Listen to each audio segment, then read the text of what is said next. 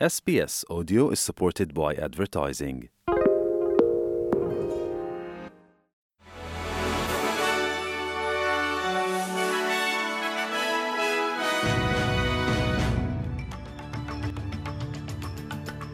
నమస్కారం ఈరోజు ఆగస్టు ఇరవై మూడవ తారీఖు బుధవారం ఎస్పీఎస్ తెలుగు వార్తలు చదువుతున్నది సంధ్యావేదూరి ముఖ్యాంశాలు సౌత్ ఆస్ట్రేలియా నుండి ఎస్ క్యాంపైన్కు తప్పకుండా మద్దతు వస్తుందన్న నమ్మకంతో వచ్చే బుధవారం ఎడలైడ్లో ప్రజాభిప్రాయ సేకరణకు తేదీని ప్రధాని ప్రకటించనున్నారు. సెలవులు మరియు స్పోర్ట్స్ ఈవెంట్స్ను దృష్టిలో పెట్టుకుని నేషనల్ ఓటింగ్ తేదీని అక్టోబర్ పద్నాలుగున నిర్ణయించే అవకాశం ఉంది. నాప్లాన్ లిటరసీ న్యూమరసీ ఫలితాలలో చాలా రూరల్ పాఠశాలల్లో ముప్పై శాతం కంటే తక్కువ మంది విద్యార్థులు మాత్రమే మంచి ఫలితాలు వచ్చిన కారణంగా విద్యా వ్యవస్థలో కఠినమైన సంస్కరణలు అవసరమని కోరుతున్నారు రూరల్ ఆస్ట్రేలియా విద్యార్థులు గణితం ఇంగ్లీష్ స్టడీస్లో సిటీ వాళ్ళతో పోలిస్తే కొంచెం వెనుకబడి ఉన్నట్లు తెలుస్తోంది what we are doing is not working, and it's been more than 10 years now since the so called Gonski reforms, which massively boosted government funding of schools.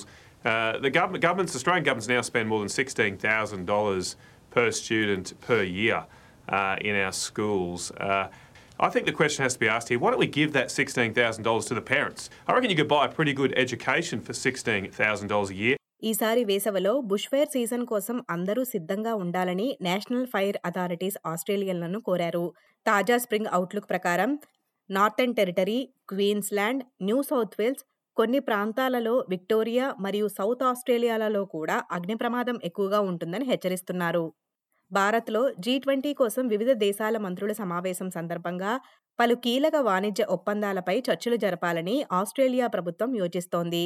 ప్రపంచంలోనే అతిపెద్ద ఆర్థిక వ్యవస్థలు కలిగిన వాణిజ్య పెట్టుబడుల మంత్రులు ఈ వారం జైపూర్లో సమావేశం కానున్నారు. ఆస్ట్రేలియా ప్రొడక్ట్స్ అయిన వైన్ లాబ్స్టర్స్ వంటి ఉత్పత్తులపై దిగుమతి తారీఫ్లను తగ్గించాలని ఈ సమావేశంలో చైనా అధికారులతో కోరనున్నట్లు assistant trade minister Tim Ayres తెలిపారు. పాకిస్తాన్లో కేబుల్ కారులో చిక్కుకొని ఆరుగురు పిల్లలతో సహా ఎనిమిది మంది సురక్షితంగా బయటపడ్డారు. కొన్ని కేబుల్స్ విరిగిపోవడంతో అక్కడ చిక్కుకుపోయారని కేబుల్ కారు పద్నాలుగు గంటల పాటు గాలిలో వేలాడుతూ ఉందని తెలిపారు.